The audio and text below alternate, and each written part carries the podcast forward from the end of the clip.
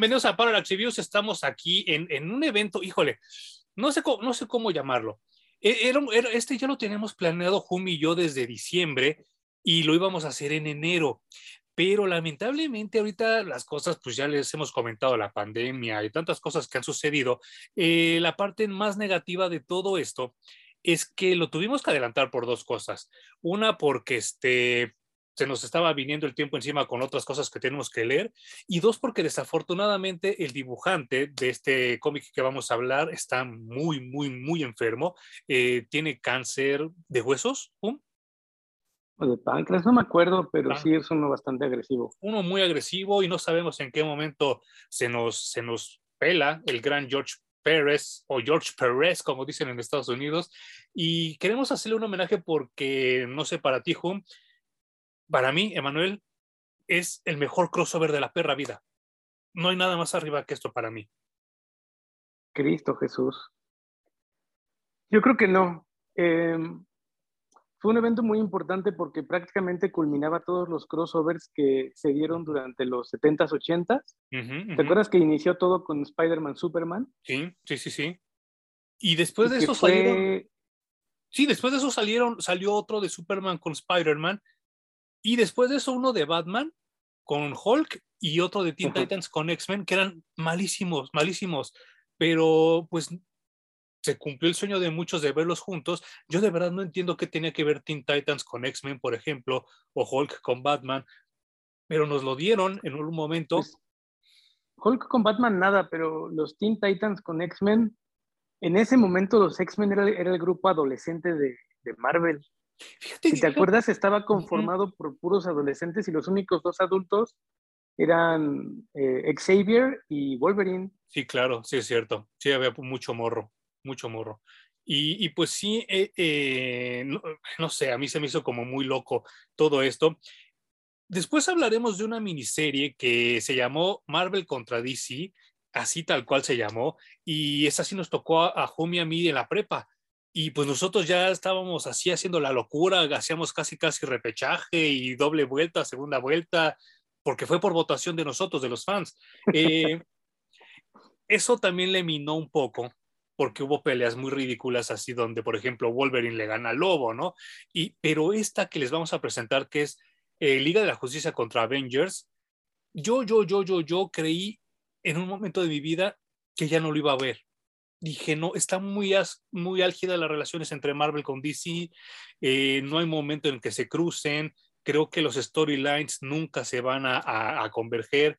Cuando anunciaron el proyecto, yo no sé qué sentiste tú, yo sí creo que casi casi me oriné en donde estaba yo sentado cuando vi que ya era oficial el proyecto de Avengers contra JLA. Pues es que termina siendo el sueño mojado. Son los personajes principales y más importantes de cada compañía.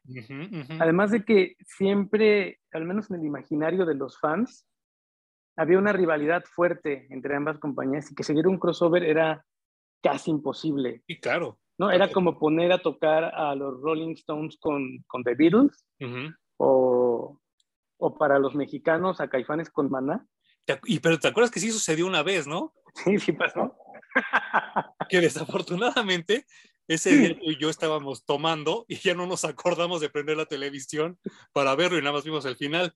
Y no sé si existe en YouTube ese video ¿eh? de cuando se juntaron estos dos grupos. Seguro existe. Lo han de haber querido ya eliminar de la historia, pero no ya pasó. Y ya lo revisionista, como ahora es la, tendencia, ¿no?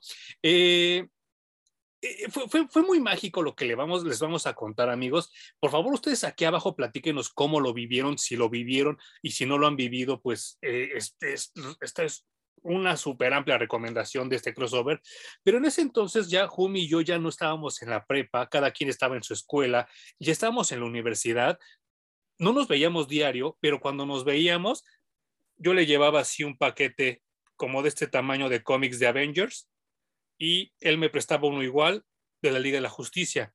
O sea que teníamos muy fresco lo que estaba sucediendo en ese entonces en los dos títulos. Cuando anuncian el proyecto, dijimos, no mames, está súper cabrón. Porque irónicamente, sin querer queriendo, diría el buen Chespirito, tiene un poco de continuidad con las dos series, ¿no? De lo que estaba sucediendo en esos días. Pues estaba muy cuidado, tenían que, el, tanto el escritor como el dibujante, que es George Pérez, tenían que cuidar la línea del tiempo y lo que estaba ocurriendo en, en, ese, en esos años, en cada uno de los títulos. ¿no? Sí, no manches. Eh, lo que se, se, vieron muy cabrones estos es que dijeron, pues nos, aventamos nuestra extravaganza y sí vamos a respetar para meter lo que está ocurriendo en cada uno de los títulos, respetaron eh, trajes, cabello, nombres, absolutamente todo. El roster, pero la manera, sí, la manera en la que está hecho el guion está, está conformado para que George Pérez pudiera dibujar todas las encarnaciones de la Liga de la Justicia y todas las encarnaciones de los Avengers. Sí, no manches, está muy cabrón porque yo, yo, yo recuerdo que, que, pues yo cuando voy a la tienda, ahorita sí ya los años ya me, me, me, fallan un poco. No recuerdo si fue todavía en Dark Comics, que le mando un saludo a mi amigo Andrés, este, que eh, no sé si fue ahí donde lo compré o ya fue en Comic Castle, pero en el momento en el que esto cae en mis manos, qué bonito. yo, yo vuelvo, vuelvo a, a, a, a tener fe en que cualquier cosa puede pasar en los cómics, porque la lectura, los dibujos, todo, todo, todo es de primer nivel y entonces me doy cuenta que cualquier cosa pues, es, es, es posible. Y estamos hablando de, dos cosas así como muy, muy, muy diferentes.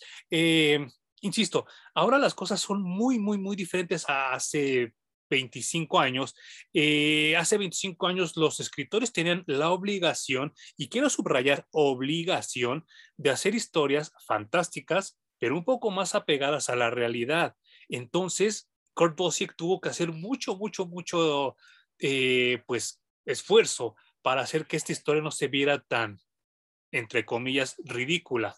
Y entonces, eh, eh, igual que como lo hemos dicho con John Byrne, creo que hizo un esfuerzo sobrehumano, ¿no? Para aterrizar esta trama. Yo creo que sí. A mí se me antoja que cuando te hablan como escritor y te dicen, vas a hacer un crossover de GLA y Avengers, uh -huh. es el trabajo imposible, güey. Sí, no manches. Es, nadie va a quedar completamente satisfecho. Vas a tener gente ladrando de ambos lados, ¿no?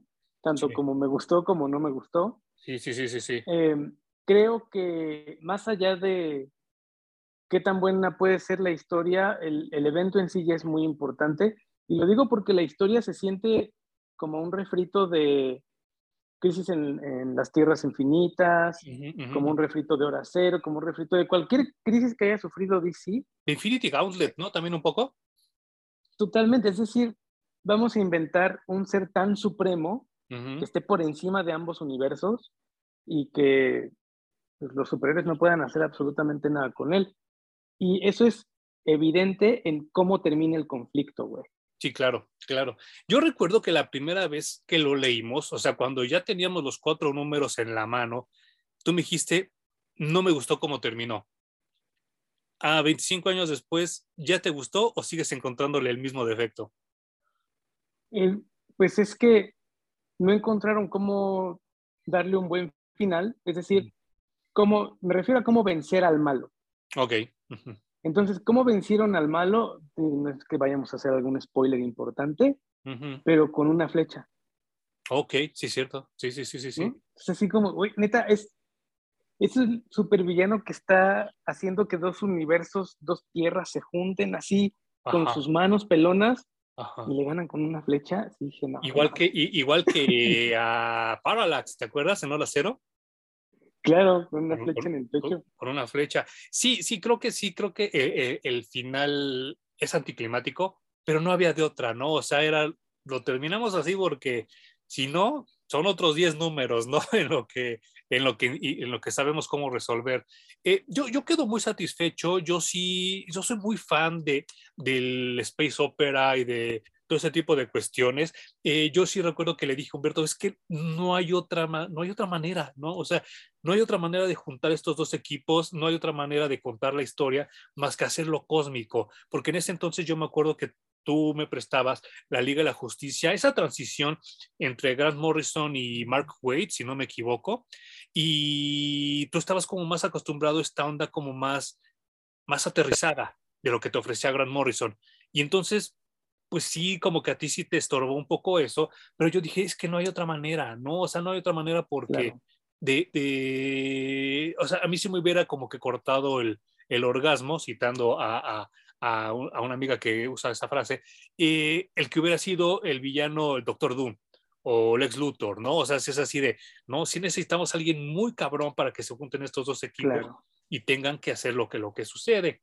Eh, eh, no sé, yo, yo, yo, yo quisiera exponer ante ustedes, porque yo lo he platicado con Hum en muchas, muchas ocasiones, que hay, hay, hay un pleito ahorita ya de, de, de, y ni siquiera puedo decir que son de chamacos, es un pleito de gente bien meca, que ahorita, no, es que a mí me gusta más DC, no, güey, es que Marvel es mejor. No, güey, o sea, también agarra el pedo. Sí, Marvel y DC son superhéroes, pero Marvel es Domino's Pizza y DC es Burger King. Sí, los dos son comida rápida, no tienen nada que ver una con otra. Y se nota mucho cuando se empiezan a juntar los universos aquí, ¿no? Es que eh, ya también hemos hablado de que con las películas ha ocurrido algo distinto con el espíritu de DC y con el espíritu de Marvel que nosotros conocíamos en los cómics, ¿no? Sí, sí, sí. Y que algo, es algo que exploran muy claro en este crossover porque eh, Superman se enoja cuando va al universo de Marvel sí. porque dice, es que aquí los seres no están haciendo suficiente. O sea, su, su tierra se siente obscura, demacrada. Rompida. Eh, la gente no quiere a los superhéroes, ¿no? Entonces aquí los superhéroes no hacen su chamba. Y cuando el capitán va a la tierra de DC, dice, no, es que aquí los quieren demasiado. Los quieren tanto que parece que son sus dioses. Yo creo que los tienen subyugados y, esclavizados y por eso están obligados a quererlos. Sí, no manches. Esa parte, esa parte es, es, es, de un genio. O sea, e, es Kurt en su mejor momento. O sea, ese tipo de cosas son las cosas por las que él era el indicado para, para escribir este crossover. Pues es que entiende a detalle eh, cada uno de los universos, ¿no? El de Marvel y el de DC. No, no solo conoce a los personajes por encimita, sino conoce el contexto entero de lo que ocurre en cada compañía. Y eh, pues también ya lo hemos dicho, hemos vivido lo suficiente como para ver que se voltean las cosas ahora ¿no? Marvel ya es más buena onda, DC ya es un poco más serio, más aterrizado, más humano, incluso más culé, pero eh, no, es que esté mal. No. ¿no? Estamos viendo historias distintas. Lo platicábamos fuera del aire la semana pasada. Eh, no sé si para este entonces ya Warner había comprado DC, no estoy seguro, tengo que checar ese dato. Pero hoy, hoy, hoy 2022, Warner es dueño de DC Comics y Disney es dueño de, Marvel. Y entonces, como, como bien acaba de apuntar Home, ya se amalgamó con su dueño cada cual. Porque si antes Marvel era super dark, era super edgy, yo algún día hablaremos eh, de algo que se llamaba Marvel Swimsuit Special, donde salían todos los superhéroes y superheroínas casi, casi desnudos y los sacaban cada verano como por cuatro o cinco años. Ahorita ni a madrazo saldría eso, ¿verdad? No, y también recordamos el universo de Max. Mm, sí, sí, sí, sí. En Marvel, que también era así como vamos a contar las historias más, eh, violentas, más sexuales, ajá. Y eso ya no tiene cabida dentro de Disney, ¿no? No, no, no, ya, no, ya, hasta creo que, que debe de, estar extinta esa, esa, esa marca de, de, Marvel. Y Pero como decíamos, pues Marvel va a ser Mickey Mouse, ¿no? Eh, entiendan Mickey Mouse como un contexto y como un tipo de contenido al que estamos acostumbrados. Y DC es Box Bunny. Claro, claro. Y Box, Bunny echa desmadre y es culero. Sí, sí, sí, sí. Y no le importa, ¿eh? O sea, él no le importa las apariencias, él lo que le importa es este, pasársela bien. Y pues también ahí en Warner, pues está el Pato Lucas, que también ese güey le vale madre la vida mientras él este, tenga como, como siempre salirse con la suya. Taz, todo ese tipo de personajes de los Looney Tunes están muy arriba, mucho más, más, más elevados el contexto del chingaquerito que en Disney. Creo que en pues, Disney. nada más, tú viste Animaniacs, ¿no? Claro, sí, no manches, sí, sí, sí. Cero políticamente correcto. Claro, pues hasta por eso nos tomamos nuestra foto ahí en el tinaco de Warner, ¿no? En Los Ángeles. Sí, no, no, no. Y ahora que regresó Animaniacs, dicen que está súper chido otra vez. Yo no lo he podido ver, pero dicen que otra vez es así como que tirarle, tirarle a, todo, a todo, porque eso era Animaniacs en ese entonces, y los Tiny Toons y todo eso. Peacemaker se trató de eso. Sí, no, no, no manches, no. Peacemaker. Yo estoy seguro que mucha gente no lo va a entender, a mucha gente le va a pesar, pero e, es, es una gran serie, es una gran serie. Estaba oyendo un podcast, estaba oyendo un podcast de una, de una chica que conocí hace poco. Eh, ella es pues negra y sus dos otros compañeros del podcast son negros también. Y de repente fue así como muy frustrante para mí, Manuel, como fan de cómics de toda la vida, el que ellos se enfocaran tanto en el papá de, de Peacemaker y dijeran, no, es que es un supremacista blanco y bla, y cómo lo ponen de villano. Y entonces estaban tan clavados en la cosa racial que dejaron de ver el contexto real de Peacemaker, que es esta dicotomía y esta contradicción de la época que estamos viviendo, ¿no? Claro. Hay, hay una serie que también lo expresa de manera excelsa, que se llama The Morning Show. Mm, sale Reese Witherspoon y sale Rachel, ¿cómo se llama? Jennifer Aniston, ¿no? Jennifer Aniston, ajá. Que me caen si los tienen, Si tienen la oportunidad de ver esa serie, no se queden con el sabor de los primeros episodios porque luego justo lo usan para crear es lo que tú dices, la dicotomía y que digas, hay un buen discurso de un lado y hay un buen discurso del otro. Sí, no manches. Sí, sí, sí, sí. sí. Entonces, es tu responsabilidad, como tú lo, viviste con esta, con esta chava y con sus dos compañeros, de en qué te vas a clavar. Sí, no manches. Y si tú decides clavarte, pues muy tu pedo, porque también lo, están los clavados del otro lado. Entonces, siempre hay un discurso por ambos lados. Y regresando al tema, pues ahora Marvel cambió por completo su discurso a partir de que es comprado por Disney. Y pues DC creo que se vio un poco arrinconado y forzado a hacer su contenido más, te voy a poner entre comillas, serio. Ajá. Y ya hemos hablado que también es una herencia de, de Dark Knight Returns y de este pinche Batman que nos heredó. ¿Cómo se llama tu primo? Eh, Frank Miller. Ajá, Frank Miller. Pues eh, eh, está muy cabrón, o sea, es que de verdad las cosas han cambiado tanto en estos 20 años que, pues sí, revisitar esta serie es, es mágico, o sea, es, es una cápsula del tiempo porque, para empezar, los rosters no son los mismos, eh, los estilos de arte no son los mismos, los, la narrativa visual no es la misma, a pesar de que George Pérez es un gran, gran, gran dibujante y probablemente va a pasar a la historia como el único personaje histórico, valga la redundancia, que dibujó bien en Marvel y que dibujó bien en DC, ya se ve un poco avejentado el estilo.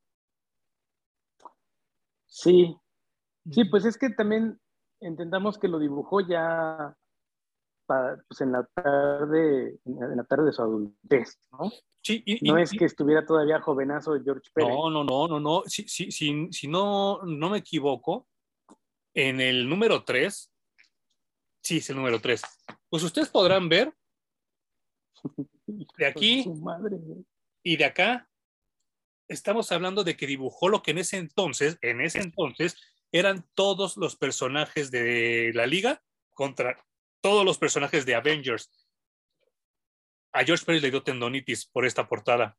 Tuvo que suspender el dibujo por dos meses y fueron dos meses que se atrasó el número cuatro. No era para menos. Es que de verdad, esto no se va a volver a ver jamás en la vida y menos ahora que ya el buen George Pérez está a punto de, perecer. Y, no digo que se ve el arte viejo de manera peyorativa, sino que sí pertenece ya a otra época. Nosotros simplemente podemos ver pues el cabello, ¿no? Ya ni Wonder Woman ni Superman usan el cabello así. Ahora Thor está más a la usanza de Chris Hemsworth. El Capitán América ahora ya utiliza pues un casco también ya más parecido a lo del cine. Iron Man ya ni siquiera utiliza esta armadura. Y pues Batman, como es un pinche anacrónico, pues él sigue igual, ¿no? Eh, y, pero eh, si, si, nos damos cuenta, esto ya es como un testimonio de otra época. Yo dudo mucho, mucho, mucho, mucho que ahorita alguien se aventara este tiro de hacer este pues crossover ahora. El pedo es que históricamente le debían esto a George Pérez.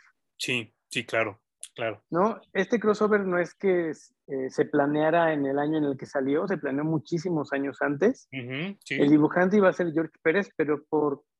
Nunca ha quedado claro por qué, pero haya sido como haya sido, como dicen ahí.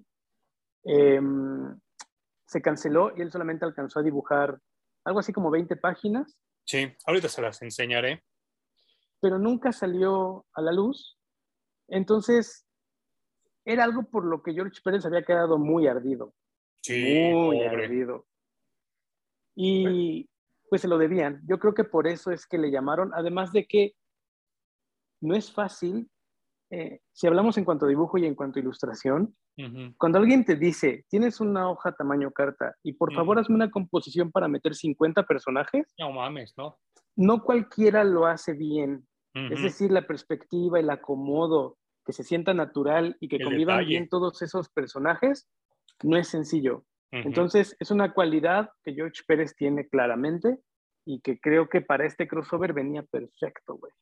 Y que volvemos a lo mismo. Yo creo que esta gente es gente que Dios llegó un día y le dijo, tú vas a dibujar bien chingón. No lo veo de otra manera, ¿eh? No lo veo de otra manera porque sí. Ah. Eh, insisto que, que el más cercano es Phil Jiménez, pero Phil Jiménez yo lo siento muy artificial, muy copiado, muy calcado de George Pérez, y a mí como que no me gusta mucho su estilo, porque siento que... Y, ambos, ambos tuvieron una excelente, una excelente corrida en Wonder Woman, ¿no? Sí, sí, sí, sí. Sí, claro, pues Phil Jiménez dice que él quería Wonder Woman porque pues él creció leyendo a George Pérez. Este es el crossover que les comentaba Home. Se hizo en los ochentas y como él bien apunta, nunca se han dicho realmente las razones por las que no se concreta el crossover. George Pérez hace el 70% del cómic y un día le dicen, ay, que cree, don George, este, ya no se va a publicar, pues ya nos, este, nos estaremos viendo después, ¿no? Y ese después no llegó hasta el 2003, ¿no? O sea, sí, sí se pasaron mucho de lanza. Eh, porque pues él ya había avanzado el 75% del proyecto. Eh, afortunadamente, pues las cosas pasan por algo, ¿no? Y, y sí nos da, pues, insisto que yo creo que el mejor crossover que yo a mí me he tocado leer, yo creo que el único que está abajito en nivel 2, para mí, para mí, para mí, Manuel, es Archie contra Punisher, donde los personajes se mm. sienten naturales, no se siente forzado, porque no sé si te acuerdas que también durante esos años salió algo que yo creí que iba a ser la panacea y cuando lo leí dije qué pendejada, fue el de Superman contra Fantastic Four. Terrible, güey, porque además lo sacaron en un formato más grande. Y no, Hicieron un chingo de fiesta. De ruidos. Y, con tanto juego que le pudieron haber sacado, ¿no? Sí, horrible. ¿Te acuerdas que, no, es que yo ahorita ya estoy confundiendo porque los dos fueron por John Byrne, que alabado sea su nombre. No recuerdo si fue en un capítulo de Los Cuatro Fantásticos o en uno de Superman, donde infieren que Mixteplic y el Impossible Man es la misma persona, pero nada más que está cambiando de universos. ¿No lo habías visto eso? No, pero es, es una gran idea. Sí, sí, tiene sentido. Porque, los porque ya ves que cuando hicieron el de Marvel contra DC se tuvieron que inventar un personaje que se llamaba Access. Sí, también malísimo. Y lo hubieran solucionado así como acabas de decir, güey. Sí, pero volvemos a lo mismo, pobre John Byrne, nunca le hacen caso. ¿Te, acuerdas que lo Por eso está de, de, viejito. Sí, claro, ahorita es viejito amargado, sí. Pero ¿te acuerdas que él ofreció un guion para Superman 3 y se lo regresaron? Y dijeron, no, estamos bien, estamos bien. Y que sale Richard Pryor, sí. Sí, no manches. Pues eh, todo esto es tan extraño para nosotros que, pues, eh, yo, yo, no dudé en comprarlo. A mí me, me, gustó mucho el primer número y seguí con el, el segundo número que, pues, está igual de bien dibujado y las referencias empiezan porque ya para este entonces ya están enfrentándose los Avengers contra, contra la Liga de la Justicia. Hubo, una, hubo un, momento donde este crossover no se iba a publicar y decía Corbusier, si a mí me dieran la oportunidad de escribir este título, a huevo metería una broma con el Squadron Supreme. Y sí la mete, ¿te acuerdas? Que cuando sí, con Hawkeye. Ajá, con Hawkeye, sí, que dice, y estos copiones del Squadron Supreme, ¿qué, quieren, no? sí. y, es que eh, lo hemos comentado también en otros videos. Está muy cabrón, no sé por qué, que DC tenga un Capitán América y de la misma manera Marvel no puede tener un Superman bueno. Y Hyperion se me hace un pésimo Superman. No sé si a ti te pasa lo mismo. Sí, claro. Yo creo que no se puede, ¿no? o sea, ya son personajes tan, tan icónicos que es imposible. Em, quizá, quizá DC pueda tener un Iron Man, quizá Marvel pueda tener, bueno, pues tiene a su manera un Flash.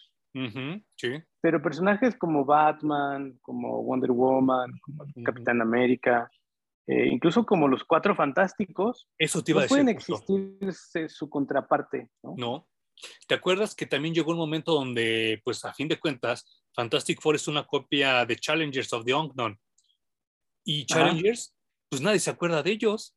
Los opacaron. y, yo he leído historias de Challengers of the Unknown y no.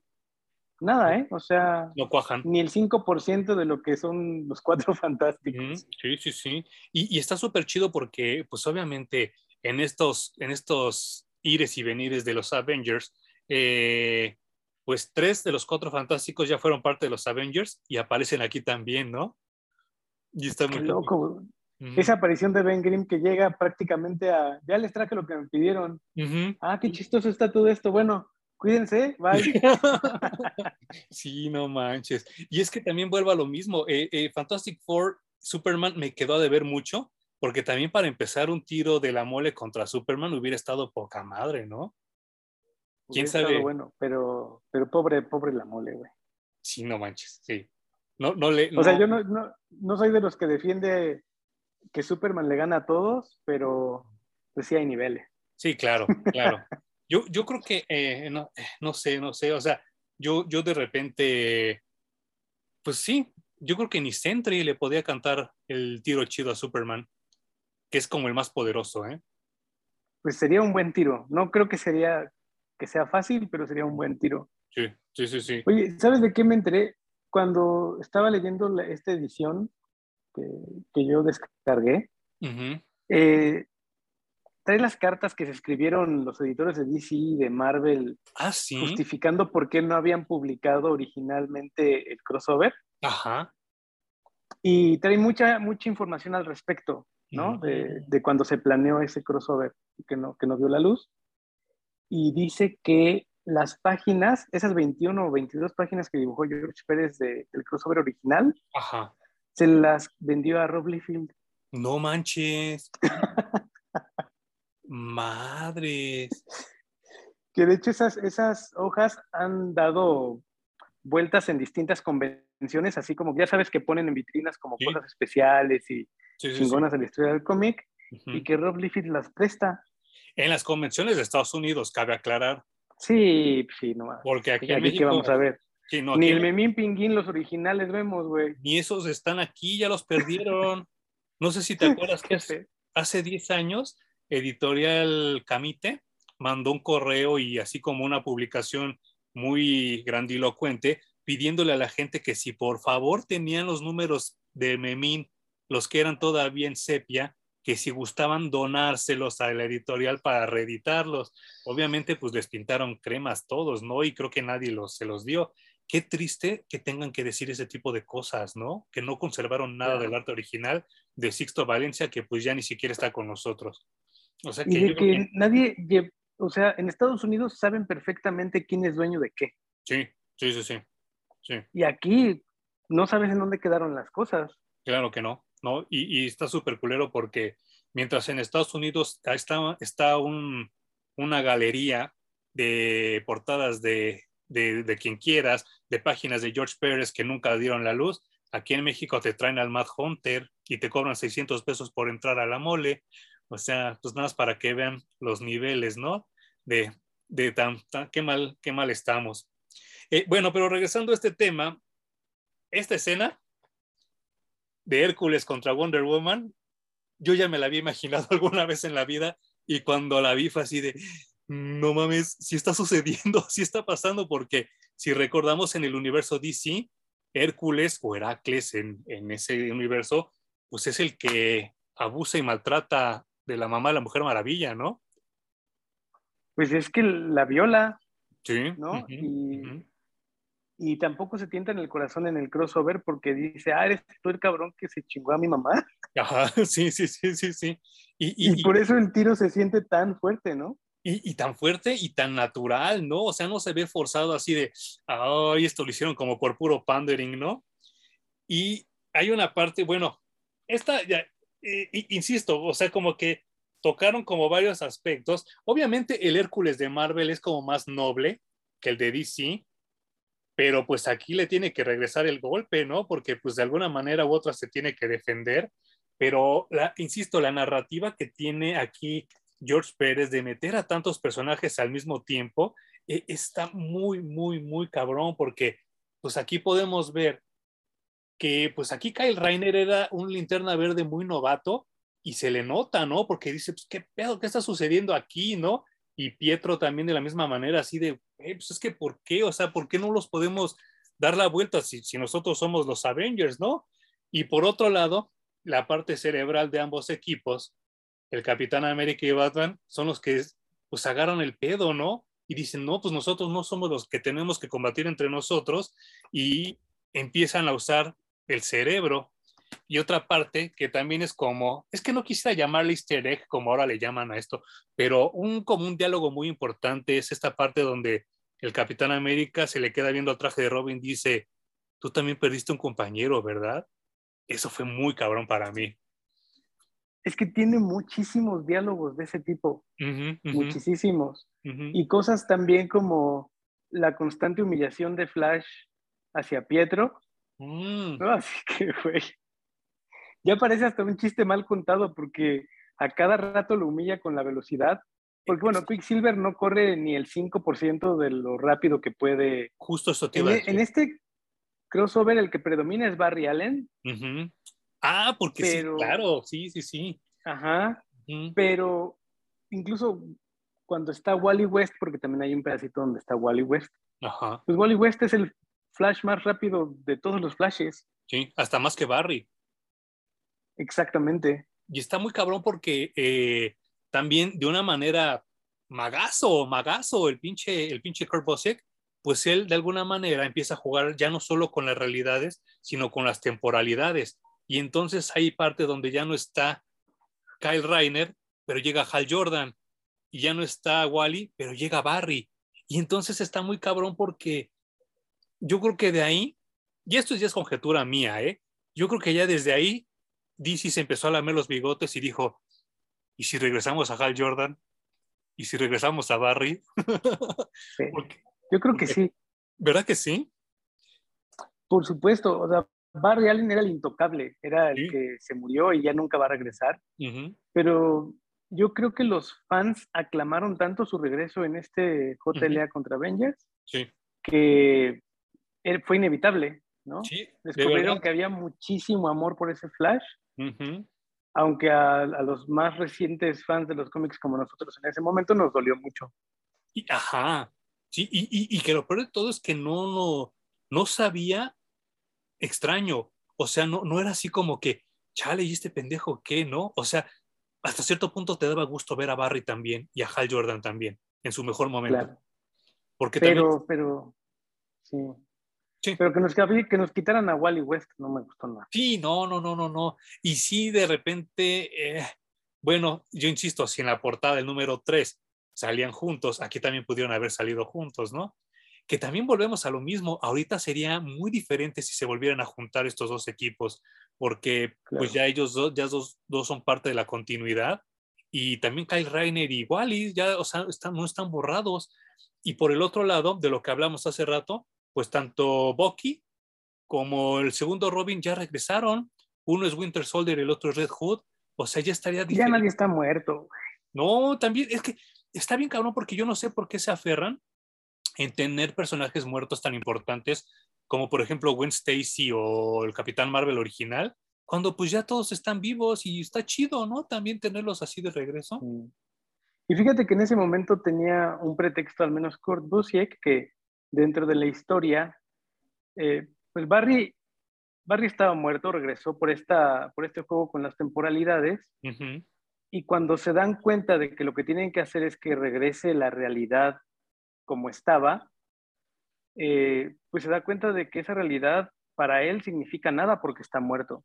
Claro. Y aún así son héroes que, pues por su propia naturaleza, los lleva a sacrificarse a sí mismos por el bien común, ¿no? Pero que no deja de ser duro ni, ni, triste mientras estás leyendo la historia de, pues bueno, yo sí me voy a la nada, güey, por ustedes, ¿no? Vivan adelante. Claro, claro. Y eso estaba bien. Y esta página también cuando la leí, me enloqueció. Eh, yo no sé qué tantos conocimientos tenga George Pérez del diseño gráfico, pero ven aquí el equilibrio de los dibujos de las páginas y estamos viendo cómo Satana y Wanda están en la misma posición, están en la, en la, misma, la misma distancia. No quiero exagerar ni caer en la, en la pinche locura, pero yo estoy seguro que si le pongo aquí la secuencia áurea de Fibonacci, encajaría perfecto. Cagado y se encaja. Pero esto está muy cabrón porque aquí ya para esta parte del crossover, pues cada universo se está haciendo daño mutuamente porque no pueden este, convivir. Y entonces ya las dos hechiceras más poderosas que tenía en ese entonces DC, porque ahora ya creo que ya las cosas han sido muy diferentes eh, en narrativa, pues empiezan a sufrir porque no pueden controlar la realidad y poco a poco, eh, es que no sé cómo ponerlo, se, se está haciendo como una, una amalgama muy, muy dañina, muy mala, porque no, no pueden convivir los dos universos. Claro, que además es algo que con lo que se toparon en el guion, que que sí comentan que como iba la historia, iban a crear unas cuantas páginas de universos mezclados, ¿no? Ajá, ajá, ajá. Entonces iban a mezclar, así como vimos el universo Amalgam de Capitán América con Superman y Batman con Wolverine y así. ¿Qué sientes todavía con eso? 25 años después, ¿qué opinas de Amalgam? Eh, lo que opinaron cuando estaban escribiendo esto, que dijeron, no, eso ya es demasiado ridículo, y pues no vamos a regresar a, al universo Amalgam, ¿no? No, que no tiene sentido, güey. Y ahorita, en 2022, ¿no te gustaría volver a ver un Amalgam? No. Yo quién sabe, es que vuelvo a lo mismo. Tantas cosas son diferentes ahora que no sé si me da cierta curiosidadcita. Por ejemplo, quisieran como un amalgam de JSA con Invaders, así como lo que no se tocó en ese entonces, que se tocara ahora, eh, no me molestaría tanto. O por ejemplo, Guardianes de la, Galaxia con Linterna Verde, no sé, eh, algo, algo así como que no se tocó en esa época, no me molestaría verlo ahora. Y hablando... Yo preferiría un crossover que más que un amalgama. Sí, sí, es que sabes qué, cuando salió el universo Amalgam, no existía DeviantArt, por ejemplo, no existía Facebook, no, subí, no existía nada de eso donde los dibujantes podíamos subir pues nuestras pachecadas y nuestras pendejadas, ¿no? Donde nos imaginábamos a los personajes, este, pues el fanfic tal cual, ¿no? Y entonces el amalgam fue el sueño de muchos que juntaron a sus personajes favoritos. Yo me acuerdo que salió uno de Wolverine con Batman, que era malérrimo, malérrimo, malérrimo, tanto el dibujo como la historia, pero la gente cómo le gustó, a la gente meca dijo, no mames, está súper bueno Dark Claw y que no estaba bueno, estabas viendo a dos personajes muy populares de ese entonces, ¿no? Y hablando de esas cosas locas que solo ocurren en los fanfics, pero aquí ocurrió de verdad, podemos ver a Darkseid poniéndose el guante de Thanos y está muy cabrón esta escena. Yo también cuando la leí por primera vez, enloquecí. Yo dije, no, ya, ya valió madre esto, ya no van a poder así hacer nada. Y entonces Hawkeye dice, no sé por qué ese güey todavía se ve más atemorizante que Thanos y trae el guante.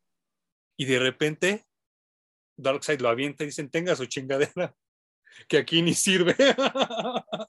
Pues no, porque estaban en el universo de DC donde las piedras del infinito son meramente piedras, ¿no? Sí, sí, no. No tienen poder. Pero yo creo que también sabiamente decidieron hacer eso porque si eso ocurre en el universo Marvel, se acabó todo. Sí, claro. Sí, sí, sí, sí. sí. O sea, Darkseid hace la fórmula de la antivida y se acabó.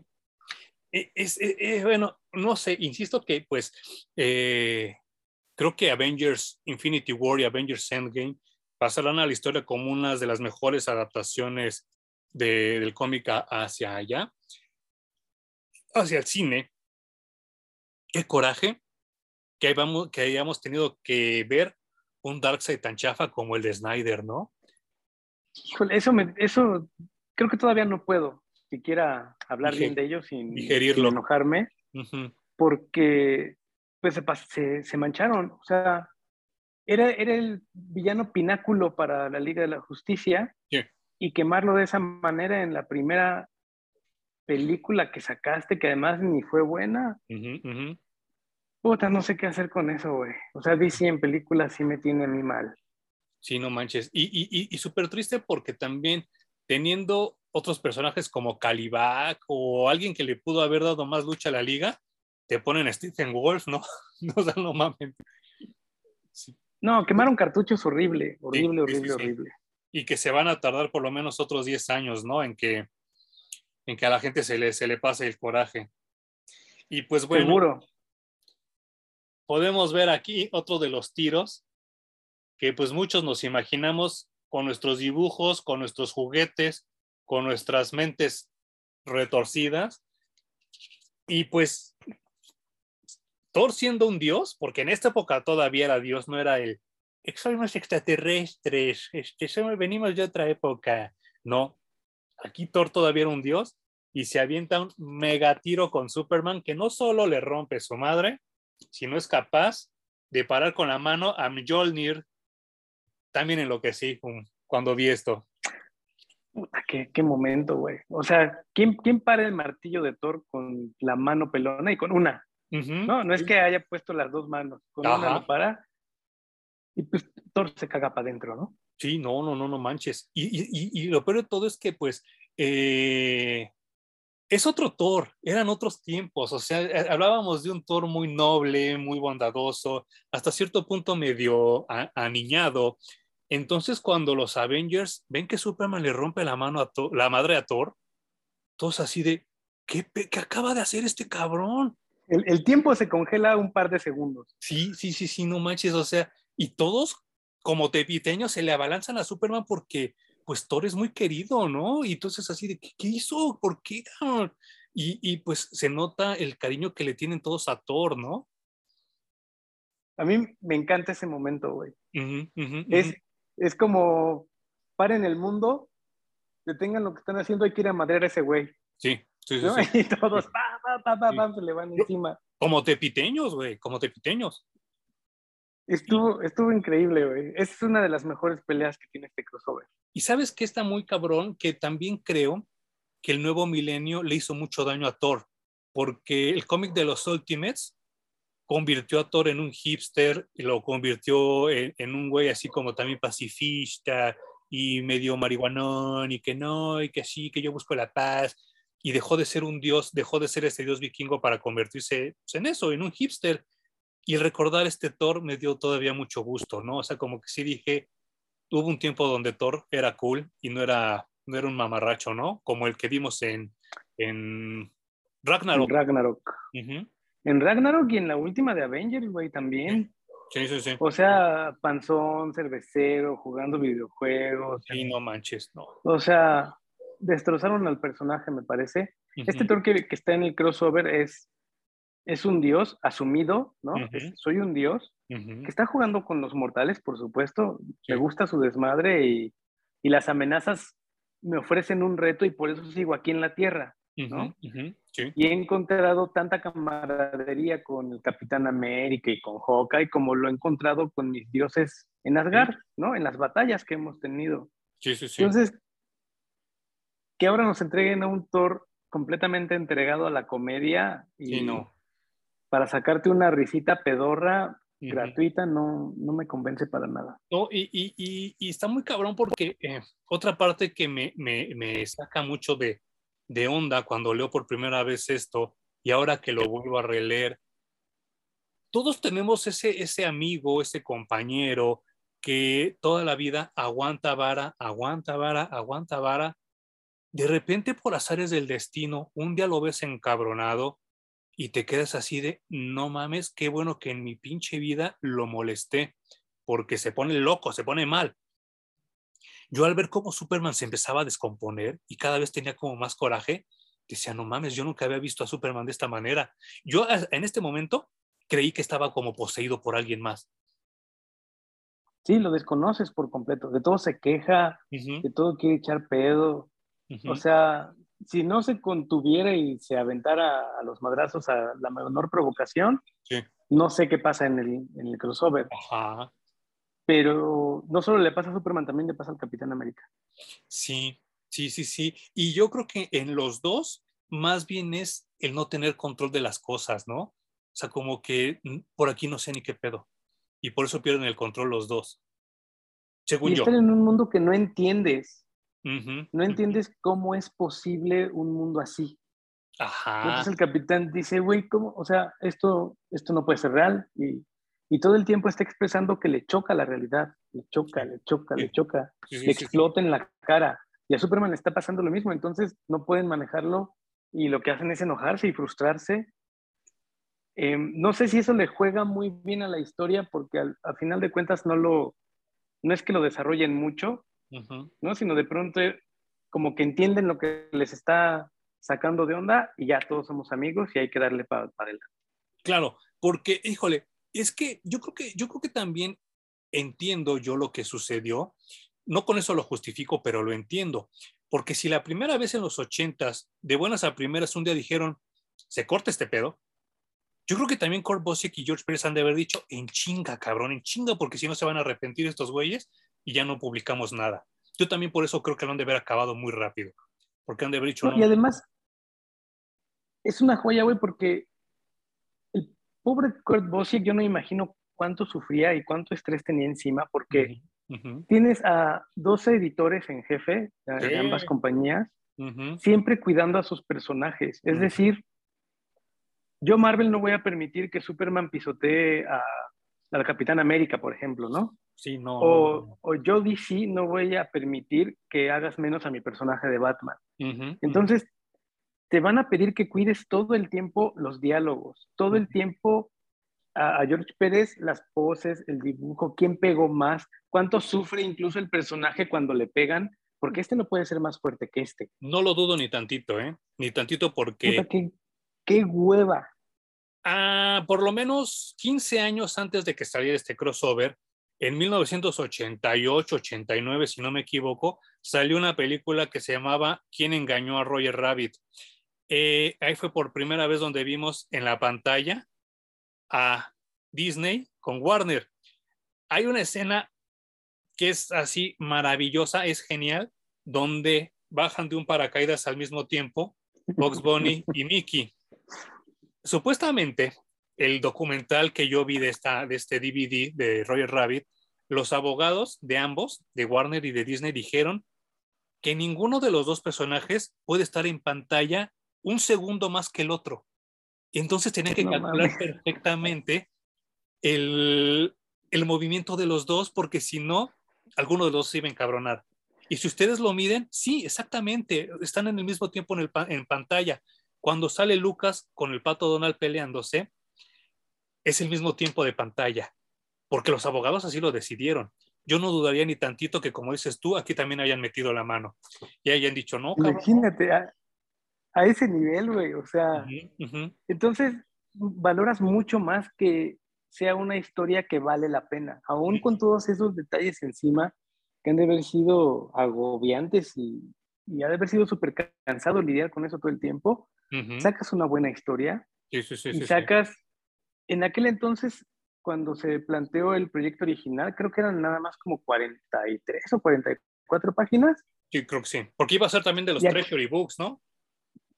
Ajá. Y aquí, no, o sea, se volaron la barra, güey. Sí, sí, sí, sí, sí.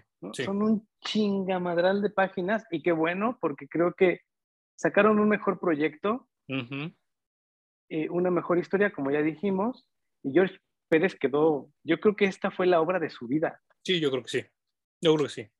Sí, sí, sí.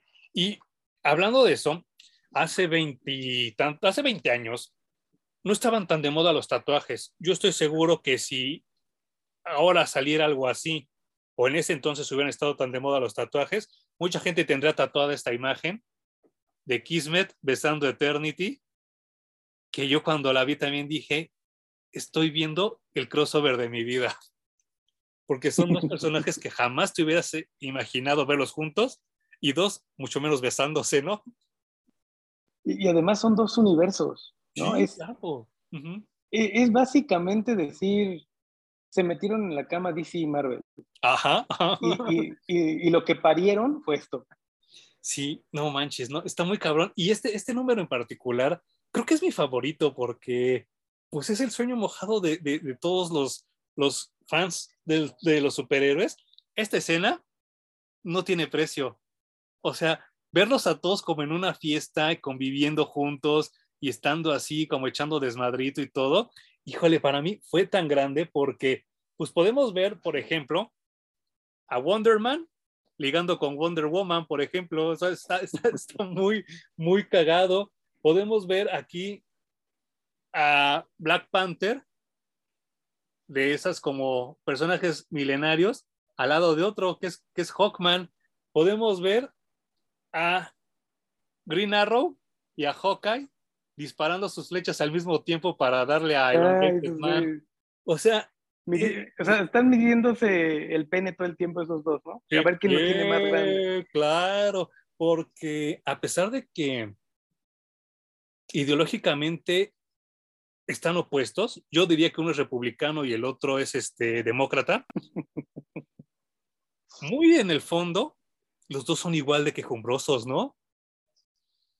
Los dos están peleados con la vida, güey. O sea, el chiste es tirar pedo, a lo que sea, pero... A lo que sea, a lo que sea. Sí, sí, sí. Y, y, y, lo más cagado es que lo, lo, lo, comentábamos fuera del aire también alguna vez. Qué triste que la gente que ahora se siente experta de cómics no conoció al verdadero Hawkeye, porque nos dieron un Hawkeye totalmente rebajado, ¿no? Desde las películas de Thor desangelado, sin personalidad. Es, un personaje muy plano. O sea, creo que le agarras cariño porque lo has visto durante, no sé, ocho películas. Claro. Pero no porque sea un, buen personaje ni porque esté bien construido, güey. O sea, vienen a construir un Hawkeye hasta la serie de televisión de Disney. Sí. Y lo construyen solamente para quitarlo de pantalla y ponerte a una nueva Hawkeye. A, Kate Bishop, sí.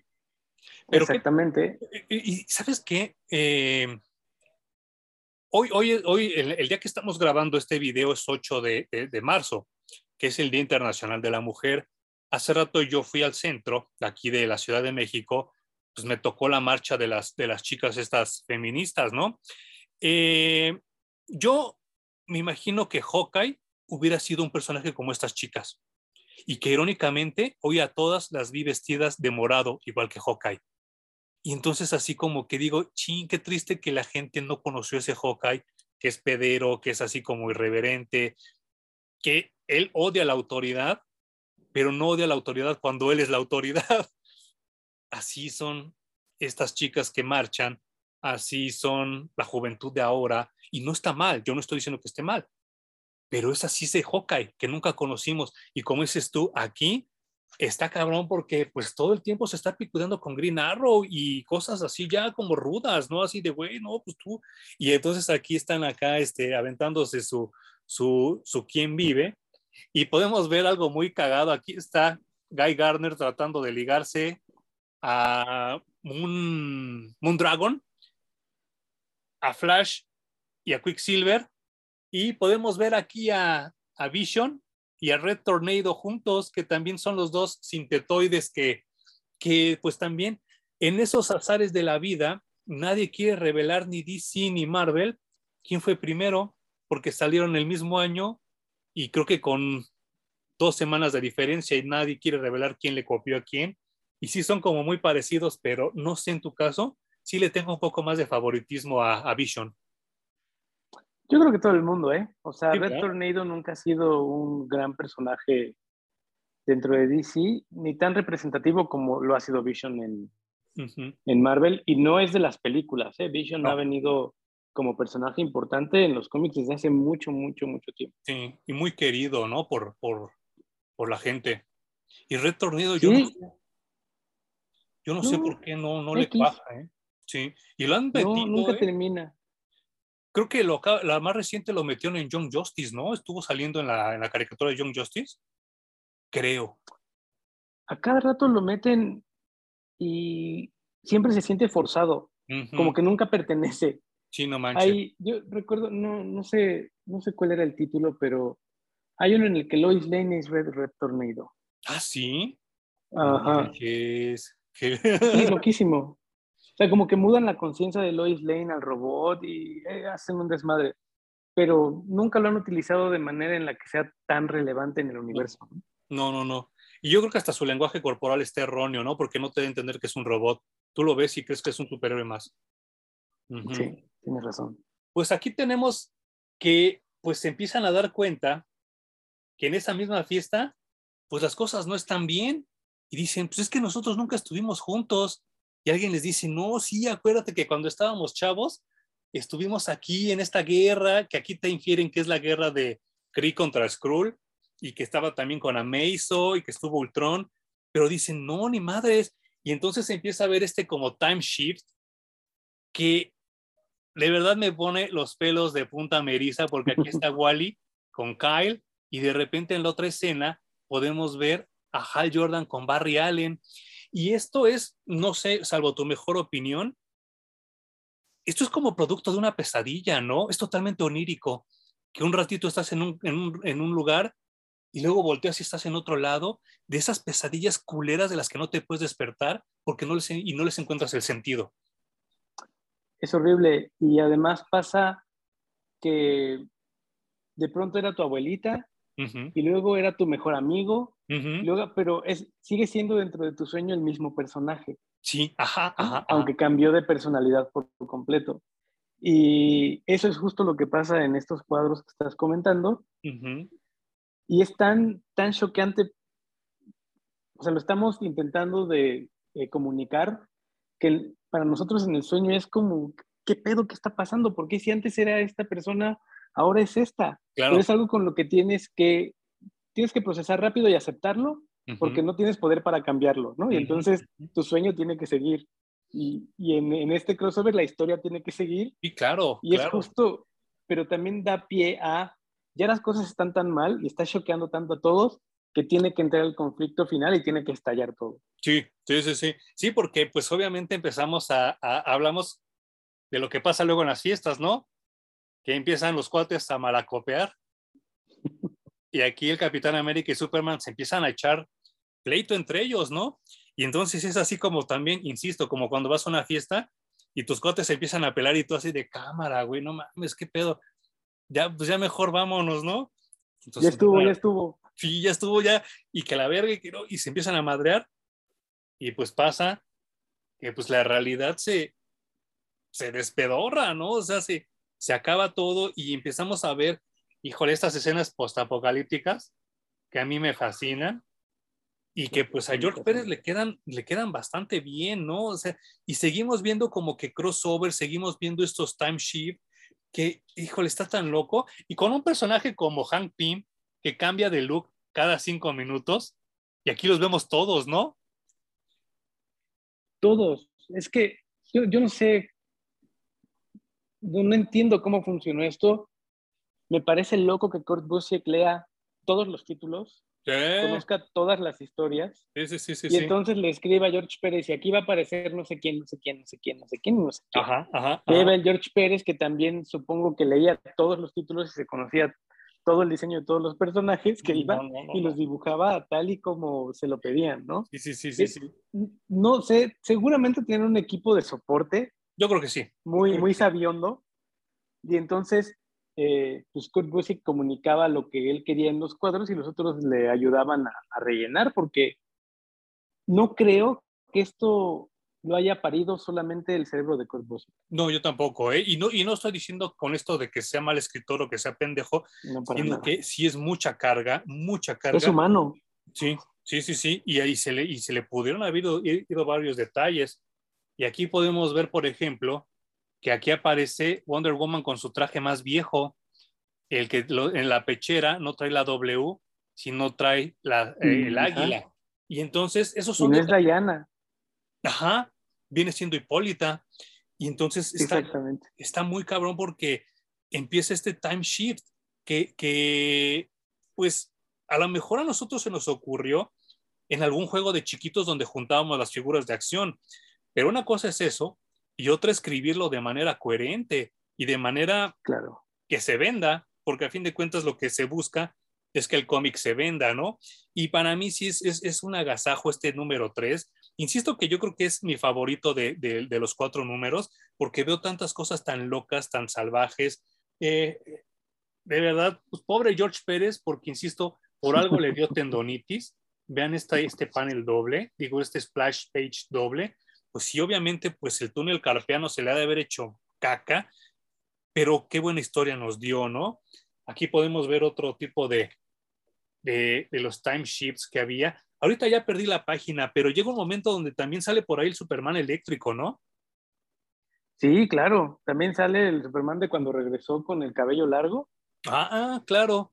Sí, sí, sí. No, es que, es que dibujó todas las versiones de este cabrón. Sí, no manches. Y Algo, algo que me encantó cuando Grant Morrison escribió la Liga, la Liga de la Justicia era que Batman, que era el estratega del equipo, para comunicarle de manera inmediata las instrucciones a todos los demás, ah, utilizaba una conexión eh, mental a través de Martian Manhunter. Entonces, por ejemplo, se daban cosas como eh, Steel le pasaba los planos que él en su cabeza imaginaba porque es ingeniero. Claro. Los pasaba a, Kyle, que es linterna verde en ese momento, pero que como era diseñador gráfico, pues no, no tenía la capacidad de generar este tipo de máquinas complejas con el anillo. Pero a través de tener las mentes conectadas, pues se podía hacer absolutamente de todo. Entonces cuando Batman pensaba, Superman golpea, ni siquiera pasaban órdenes eh, verbales de mente a mente, sino solo pasaba la acción. Y de inmediato. Y entonces Superman golpeaba en automático. Y esa era una maldita genialidad que aquí rescatan. Y que luego llegó el menso de Mark Way y lo quitó, ¿no? no sé por qué. No sé por qué se le ocurrió eso. Y de ahí en adelante relegaron al Marshall Hunter muy culero y nadie le ha dado el respeto que, que se merece. Y, y, y, y, sí, como, como dice Hum, esa es la manera en la que resuelven. Y entonces, pues llega esta cuarta portada, que también cuando la vi, yo, yo, creí de verdad que Superman iba a ser el malo. dije, no, este güey se transformó y se va a transformar. Y entonces todos van a ir contra él. Y entonces verlo con el martillo de Thor y con el escudo del Capitán América, dije, no, él es el, villano, lo van a terminar siendo villano. Y entonces eso me había desanimado un poco cuando vi la portada.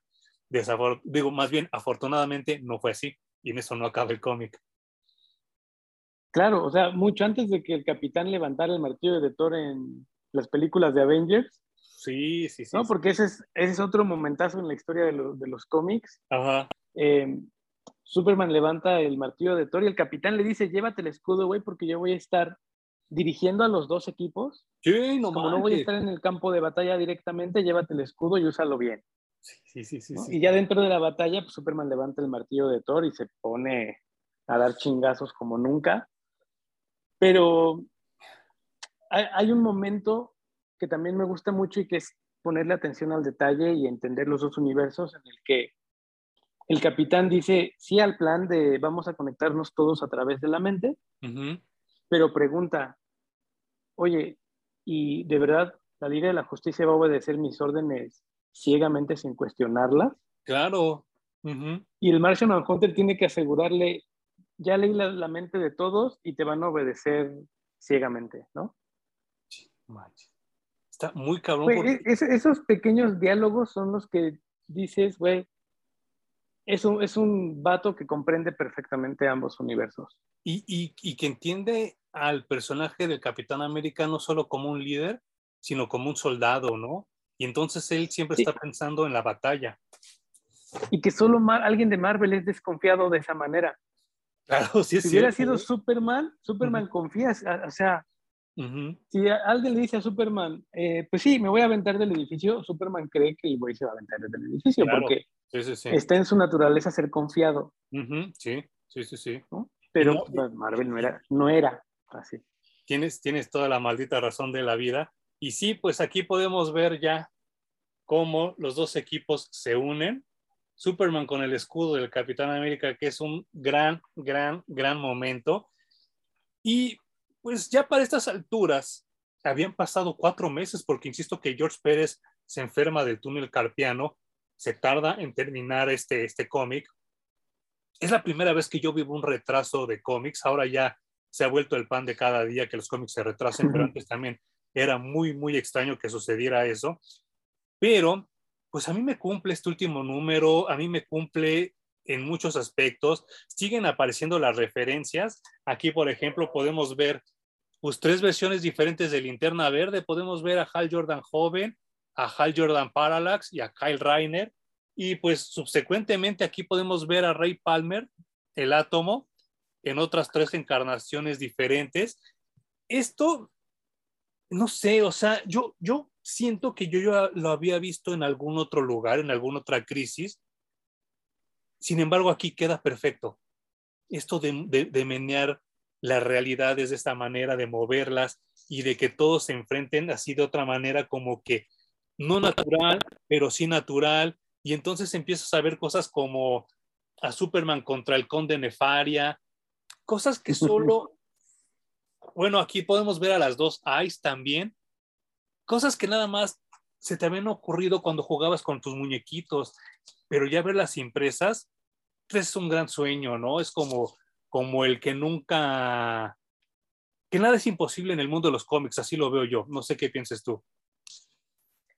Es, es muy bonito y, o sea, otra de las genialidades, voy a regresarme a que el capitán dirige a todos a través de la, de la conexión que genera Martian Manhunter, es que de pronto, como tú decías, tienes a, a Wally West y de pronto desaparece Wally West por las temporalidades y llega Barry Allen y la manera de que digan, ah, es una batalla y vamos contra este y es inmediato, es que con las mentes conectadas te descargan la información de lo que está pasando en microsegundos, ¿no? Claro, y de lo que tienes que hacer. Entonces van y vienen personajes todo el tiempo, pero todos tienen perfectamente claro qué es lo que tienen que hacer. y, aquí viene muy bien lo que dices, porque de repente ya encontré la escena, aquí es donde aparece el Superman eléctrico y aparece Thunderstrike. Y entonces dice Superman, ¿dónde está el escudo? Y Thunderstrike, ¿quién eres tú? Pues y aquí podemos ver que al capitán le aparece su escudo de energía. Y entonces, pues es un shift de energías y de temporalidades muy cabrón que solo, pues alguien como George Pérez y como Kurt Busiek se les pudo haber ocurrido. Y no, no, sé, o sea, de verdad que si no lo han leído, denle una checada. Están publicando ahorita una edición, pues, conmemorativa, tristemente, por la enfermedad de George Pérez, pero ver estos momentos no tiene precio. Yo dudo, dudo que, que alguno de ustedes, este, pues, no se anime y todo. No sé en cuánto esté el precio. No sé, ¿Tú sabes en cuánto va a salir la nueva edición? No, ni idea, ni idea. Pero no, difícilmente se va a conseguir porque solamente van a ser mil ejemplares. ¿Ah, sí? y pues todos sacaron esta edición para darle dinero a George Pérez. Ajá. Pero George Pérez dijo, quiero que todo el dinero se dé a mis caridades favoritas. Está muy cabrón, George Pérez. Porque como me acuerdo que tú una vez dijiste, pues no, debe de estar muy necesitado porque esas enfermedades son muy caras, ¿no? sí. Y pues un dibujante regularmente no tiene dinero para hacerle frente a, pues yo creo que ni al COVID, güey. Es lo que te decía, no tienen seguridad social. Entonces, eh, esta asociación está creada precisamente para dar apoyo a estos dibujantes, escritores relacionados con el mundo del cómic que de pronto caen en, en desgracia, ¿no? Pero, pues, como decíamos, güey, George Pérez vende tres páginas de este crossover en línea y con eso paga, no sé, toda su enfermedad, güey. Y yo creo que barato, ¿qué te gusta? ¿Cinco mil dólares una página? Barato. Barato. Y los splash pages que tú acabas de mostrar o la portada en la que dibuja doscientos y tantos personajes, eh, o sea, no creo que tenga un pedo George Pérez. Es más, si George Pérez yo te diría, oigan, necesito dinero para mi enfermedad, la gente le avienta dinero. Sí, claro. Sí, sí, sí. Sin dudarlo, ¿eh? sin dudarlo. Y pues, eh, no recuerdo si uno o dos años después de que se edita el crossover, sale este, este formato que pues comentábamos Jun y yo, que ya está extinto, que se llama Absolute. Y pues era tanto mi intensidad de este crossover que ahorré, ahorré, ahorré y me lo compré. Y pues. Me da mucha envidia, güey. Sí, no, y, yo la verdad lo, todavía lo dudé, ¿eh? dije, sí me lo llevaré o no me lo llevaré, a ver. y pues lo compré.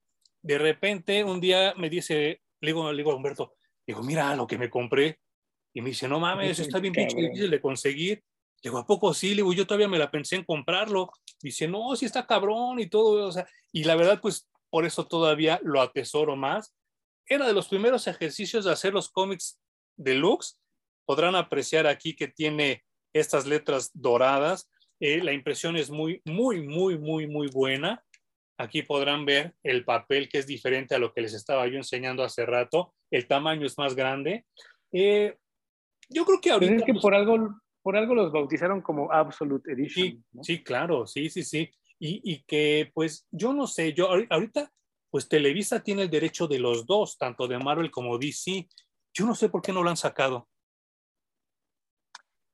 Debe ser difícil porque ahora ya no es Marvel el que autoriza, ahora es Disney, ¿no? Y sí, ¿verdad? Eh, como decíamos, en este encuentro se refleja un universo Marvel completamente distinto al que ha construido Disney. Sí, sí, claro. Entonces no sé qué tanto, qué tanto les convenga. De hecho, yo creo que hacer la reedición de estos mil ejemplares ha de haber sido una, una labor difícil. Sí, sí, sí, sí. Y, aparte, ¿sabes qué? Eh, como, si crees que creo que diste en el clavo. Creo que sí, aquí aparecen personajes que ya no se venden como se están vendiendo ahora.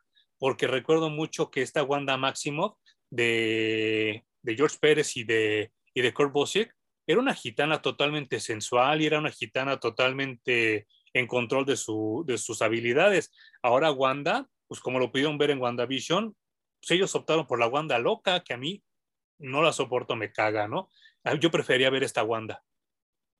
Sí, totalmente. A mí tampoco me gusta el personaje de Scarlet Witch en las películas. Eh, bueno, Punisher eh, es un personaje que ya abandonaron por completo. Ya lo transformaron. Y está bien padre, pues es una, una cosa que ocurre en este crossover en el cómic. Ajá. Que están investigando el nuevo universo Marvel, los de la Liga de la Justicia, y Batman les dice, no se metan. O sea, no importa lo que estén viendo, no, no se involucren. Entonces Superman tiene que ver que algo está pasando y, que Batman le diga, no, güey, no, te metas. No importa quién se esté muriendo, si alguien se está cayendo en un edificio, no, tu misión es tal, tal, tal, ¿no? Y no te pierdas. Y resulta que Batman es testigo de cuando Punisher va a matar a unos delincuentes. Sí, no manches. Y como todo el mundo sabe, a Batman le cagan las pistolas y le, le, cagan este tipo de vigilantes. Ajá. Entonces se detiene, va, le parte su madre a Punisher y sigue con la misión. y Nightwing le reclama, ¿no? sí. Güey, tú eres el no, que no nos teníamos que involucrar, y, tú eres el primero en caer en eso, ¿no? Eh, Pero que Batman vaya y le parta a su madre en tres segundos a Punisher y sin esfuerzo, me encantó. Sí, no manches, sí, sí, sí, sí, sí. Y, y, y sobre, sobre todo, que creo que son, ahorita se los contamos como muy, muy bonito, pero en el cómic son cuatro paneles, creo. Y cuatro paneles, cuatro paneles nos dan para esta anécdota. Y, así podemos seguir, porque, insisto, no, no, no quise como que entrar a tanto detalle para que ustedes descubran, pues ciertos así como detallitos que yo cuando los leí la primera vez no los vi, y ahora que ya los leí 20 años después dije, ah, con razón pusieron esto, ¿no? O sea, ah, con razón tiene que ver esto con el otro, porque sí, sí se parece, se parece como, como mucho, ¿no? Eh, preguntas así como para empezar a cerrar el tema. ¿Crees que se pueda volver a hacer esto? Lana es lana. Yo creo que sí. Yo creo que sí se puede. Eh, creo que me gustaría mucho más verlo en formato cómic antes que en película o en animación. Totalmente. chingada. Eh, preferiría verlo en, formato impreso. Y Pues igual sería una labor titánica, güey, porque Disney se ha vuelto una cosa imposible de trabajar. Lo sé por amigos que trabajan con licencias de Disney, mm. que una de ellas es Marvel, obviamente, y que dicen que es un pedo porque no quieren que le hagas nada a sus personajes, que no quieren que se los toques. Casi que te dicen, dibújalos igual que como te estoy mandando la guía y con los mismos colores. Ponen muchas trabas. Entonces sería un proyecto muy, muy complicado, cosa que si ya volvemos al punto de Peacemaker, si ya la vieron, eh, DC o Warner no es tan celosa de sus personajes. Hazme un contenido de calidad, güey, que venda y con eso estamos bien. Sí, claro. Segunda pregunta, ¿a quién pondrías de villano ahora? Uf. Híjole, güey, no tengo idea. Es que ahora ya hay, creo que le bajaría mucho, mucho el poder. Tendría que ser un mastermind tipo, tipo Lex Luthor, Doctor Doom, porque ya he visto tantos seres tan ultra poderosos que lo mencionábamos en el video anterior, que se vuelve Goku, de traerle a alguien más fuerte, a más fuerte, más fuerte y más fuerte. Y ah, tú que estás leyendo Metal, Dark Knight Metal, incluso Batman ya es un personaje nivel Dios dentro del universo DC. Pronto vamos a hablar de Metal, Estoy, estoy a la mitad, pero ya cuando lo terminemos nos aventaremos el video Jumi y yo. ¿Sabes qué me gusta mucho? Y lo voy a mencionar también en ese video. Que bajita la mano te dan a entender que Batman es una infección y está acabando con los cómics. Y eso me está gustando mucho de Metal. Bueno, eso sí es muy bonito, ese paralelismo de pinche Batman está llevando al carajo todo. Sí. Me gusta, incluso las películas de DC también. Sí, no manches, sí, también Pero... ya las infectó. Sí, sí, definitivamente sí lo es. Entonces creo que lo, bajaría un poquito más de nivel de villanos, ya no los pondría tan ultra poderosos, los pondría más en una situación intermedia, ¿no? ¿Qué te parecería Kang? Kang. Porque ya ves que él tiene como dos personalidades. Está Kang, es Immortal y Ramatut. Ya ves que él es como los tres. A lo mejor como algo por ahí, ¿no? De esos así de como que andar brincando de nuevo entre realidades. Es que yo creo que lo haría más un villano que no tenga que explicar, güey. Que la gente ya le pones al villano y ya sabe de qué va, ya sabe. Porque mm. no importa el villano que les pongas, volvemos incluso a este mismo crossover. La cosa es verlos juntos, güey. Sí, no manches. Entonces, pudieron haber puesto al que sea, a mí lo, lo que disfruté y lo que más me gustó fue ver a Superman con el Capitán América, a Thor con Wonder Woman, todo lo demás ya es así como, por lo que sea, güey. Irrelevante, sí, claro. Eh, ¿Alguna idea de quién fuera el escritor? No, no, no tengo idea, güey. Dibujante mucho menos, ¿verdad? No, y pobrecitos. Son güeyes que van a mandar a sufrir a la guerra. No, no, no. y que, eh, no sé, a, mí como que reciente, reciente de estos, de estos momentos, de estas nuevas épocas, tal vez Ivan Rice lo pondría como dibujante, pero de escritor sí no sabría quién tiene este nivel de diálogos como lo tuvo Kurt Busiek en este entonces, porque creo que es esto, los diálogos, porque lo, lo acabas de decir muy bien, la trama es básica, la trama es súper básica, pero los diálogos, no mames cómo le aportan, ¿eh? Que yo creo que este güey que escribe Dark Knights Metal, ¿cómo se llama? Ahorita te voy a decir, creo que es Greg Horn. No. No. Ah, Scott Snyder. Gracias. Scott Snyder, Snyder creo que tiene la suficiente grandilocuencia para escribir un crossover de este, de este tamaño. Sí pero también volvemos al tema de que necesitaría un par de asesores de cada lado de, editorial. Sí, no manches. No, y pues si tienes de asesor a Mark Wade y en los diálogos, sobre todo, porque Mark Wade es cabrón para escribir diálogos, sí. Eh, creo que creo que sí funcionaría.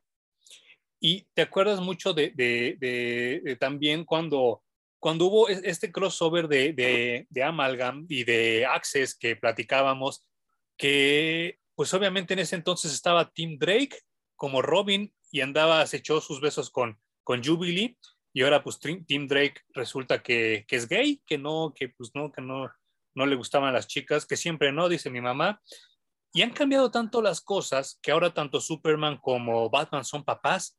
Entonces no sé cómo se metería eso ahora con, con esta interacción con los Avengers, porque de los Avengers, pues creo que nadie ha sido papá todavía, ¿no? Así de los principales del core. Creo que nadie, ¿verdad? No, nadie. Ahorita que yo recuerdo. se me ocurre, ¿no? Spider-Woman. Si ustedes eh, saben de alguien, por favor, aquí abajo escríbanos. Pero ya empezando desde ahí, ya está como que, que extraño, siguiendo por la cuestión de que tanto la liga como los Avengers, desde 15 años para acá, creo que han metido hasta el barrendero, ¿no? Como miembros. Así cualquier Mike que pasa, oye, ¿quieres ser parte de la liga? Oye, ¿quieres ser parte de Avengers? Y entonces los meten, ¿no? Yo ya, yo, yo ya cuando vi que Moon Knight, que Electra y que Shang-Chi eran Avengers, dije, no mames, ya cualquier Mike puede ser Avenger, ¿no? Cuando antes era algo como muy exclusivo. Y, y, la Liga de la Justicia, nada más ponte a ver la de la Liga de la Justicia Infinita. Ilimitada, ¿no? Ajá. Ilimitada, gracias. Pues, güey, cualquiera está en la Liga de la Justicia. ¿eh? y ya ves que ahora que ya hay Justice League Dark, Justice League International, Justice League este, Ecuador. Saludos, Ecuador. Creo que alguna vez hubo oficialmente Justice League Antártica, güey. Creo que sí, sí es cierto, sí, ajá. O sea, ya, bueno, también había Avengers West Coast. Y, Sí, sí, sí, sí. Y, oh, pues, pues es que eran títulos tan grandes que querían meter a la mayor cantidad de superiores posibles y a veces no daba. Entonces tenían que hacer como los spin-offs. Sí. Yo creo que algún día también tenemos que hacer un video de los 10 mejores Avengers, los 10 mejores de la liga y los 10 peores de las dos, ¿no? Porque hay personajes que yo no sé por qué carajos los metieron ahí. Sin embargo, estuvieron y fueron como parte pues, crucial. Yo 10 años después, si no es que 12, sigo insistiendo que Cyborg no debe estar en la Liga de la Justicia. No, yo no sé qué hace ahí. O sea, no sé a quién se le ocurrió que era parte importante de la Liga de la Justicia. No hay precedente, nunca lo había sido. Solo en los superamigos. Y yo creo que fue algún meco que dijo, ay, como los superamigos, y ya vamos a ponerlo. Pero pues bajo esa premisa también hubieras metido a los gemelos fantásticos y a, a Firestorm y al perrito y a todos esos que salían ahí, ¿no? ¿Y a, ¿cómo, se llamaba el güey que era como un tornado? Samurai. Ándale. Y el dorado, que era el mexicano, ¿te acuerdas? sí, y había un, un, un, un, indio americano de esos originales que se hacía grandote. El jefe Apache, sí, sí, sí. No mames, güey. y que ahora, pues ya que Warner tiene los derechos de DC, en cualquier momento van a salir ahí, ¿eh? No lo dudaría ni tantito. Y con todo el pandering que está habiendo, pues sí, ya no dudaría ni tantito. Jum, ¿algo que hayas leído esta semana que nos recomiendes? Nada, solo leí JLA contra Avengers, pero tengo pendientes muchísimos cómics, entre ellos eh, Metal, que ya hablaremos la siguiente semana de ello. ¿De televisión algo que tengas que recomendar? Creo que tampoco vi mucho esta semana. O sea, estuve viendo Servant en, el servicio de Apple, que no me está convenciendo mucho. Empezó muy bien, pero ya no me, me convenció. También Raised by Wolves, que es un proyecto en el que está Ridley Scott envuelto ah, también. Justo esto te iba a decir de Ridley Scott me acabo de aventar House of Gucci. Uy, qué cabrón, ¿eh? Qué buena película. Actuaciones, güey, pero para aventar para arriba, ¿eh? Y, y, y, yo creo que el elenco salió bastante carito, ¿eh? No sé, no sé qué, Seguro. qué haya sucedido ahí, pero se ve que el elenco fue muy, muy caro Espero que. elenco y, vestuario y la postproducción para que todo se viera de época, no mames. Exacto. ¿Te, has dado cuenta que ah, últimamente está esta tendencia de no, los ochentas, voy a hacer una película de los ochentas y nada parece de los ochentas? Todo parece como un ochenta imaginario. Aquí sí, ¿eh? Aquí sí se ve ochentero todo porque, pues, Lady Gaga interpreta una italiana fachosona y hay vestidos que sale Lady Gaga, obviamente pues Lady Gaga pues, es bonita, pero ese tipo de vestidos, ese tipo de peinados, ese tipo de zapatos lo usaban todas las oficinistas en los ochentas, todas. Y entonces cuando lo vi dije, ah, este güey, pues obviamente es Ridley Scott, ¿no? pues él sí hizo su tarea, él sí investigó, él sí se acuerda cómo eran los ochentas, ¿no? No los está romantizando. Y entonces está muy cabrón porque también Adam Driver saca unos trajes, poca madre, que también recuerdo haberlos visto en los ochentas. Y Al Pacino saca unos horribles que también recuerdo haberlos visto en los ochentas. Y entonces es un cuidado muy cabrón lo que tiene Ridley Scott de su, de su cine y se agradece mucho. ¿eh? Voy como a la mitad de las películas nominadas, eh, pero estoy muy satisfecho con lo que ha sacado este año, ¿eh? los Oscars. No sé si ya viste Licorice Pizza. No. Uh, uh, uh. Muy bien, ¿eh? Le voy a dar una checada ya. Fíjate que, que también ese está más en los setentas y a mí los setentas como década me atrae más que los ochentas porque hubo muchos, muchos como que cambios sociales, este, artísticos y todo.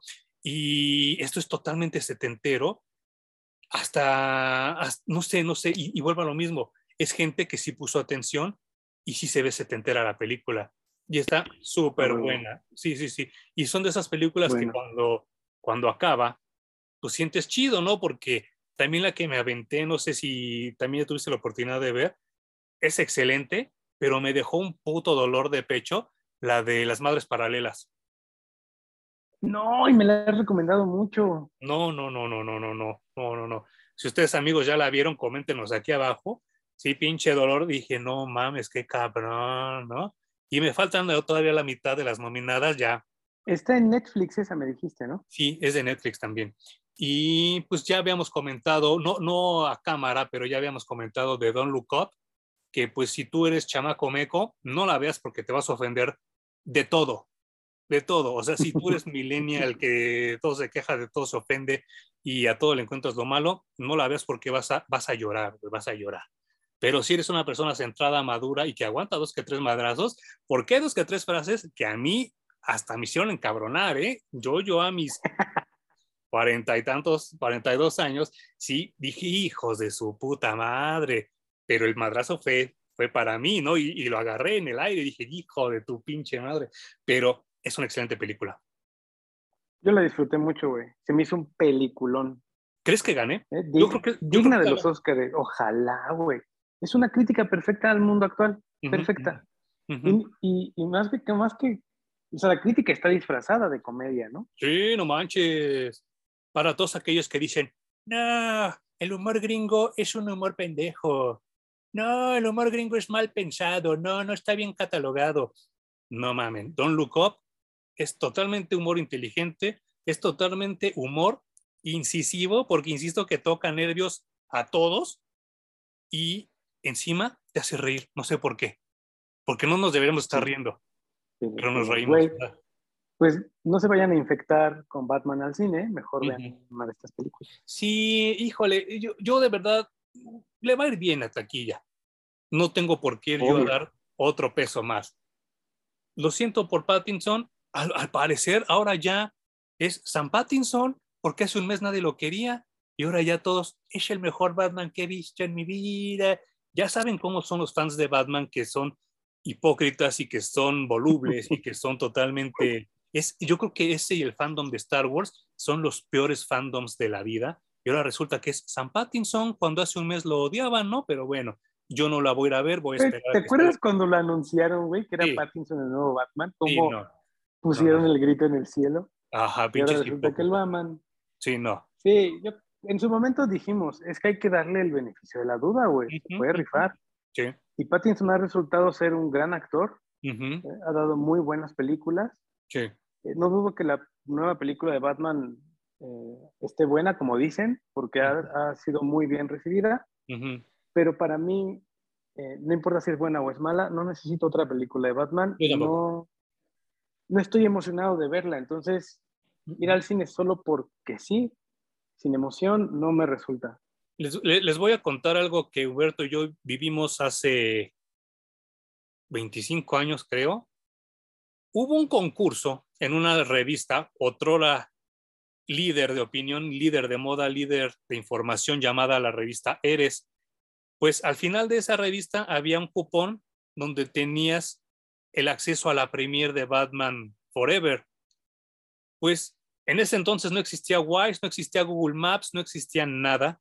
Y Hum y yo nos aventamos a la jungla para encontrar dónde estaba la editorial de la revista Eres para ir a cambiar nuestro boleto para la premier de, de Batman Forever.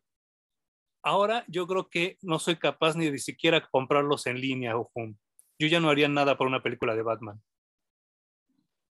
Pues no, es que ya, ya aburre y si volteas a ver lo que está haciendo Marvel, que está rescatando personajes súper mega oscuros ahí dentro de su historia editorial y que hace unas grandes cosas con esos personajes. Después de ver Peacemaker, que no sabías ni que existía, claro. y que lo vienes a conocer en una serie de televisión. Y que ni siquiera es un actor, ¿eh? es un luchador. película de Batman? Ah, sí, no mames, John Cena nació, llegó y su camino de vida culminó en hacer Peacemaker, güey. No hay más. Sí, sí, sí. Eh, es lo más alto que ha llegado John Cena y yo creo que incluso él lo sabe, ¿no? Sí, sí, sí, sí. Bueno, eso y, casarse con la gemela, la vela, que está bien cabrosa. con o sea, John Cena ya la hizo, podemos decir que ya la hizo. Ya, llegó, güey. Ya también, sí, sí. Pero... Y, pues si vemos esos personajes y que DC está haciendo cosas chingonas también, ¿para qué otra película de Batman, güey? Yo ya, aquí ya vi todo lo que tenía que ver de Batman. Aquí está la respuesta. Batman es una infección. Batman está acabando con todos los cómics y con la realidad. Y tan es así que después de 80 años, Flash va a tener una película y no se va a tratar de Flash, se va a tratar de Batman.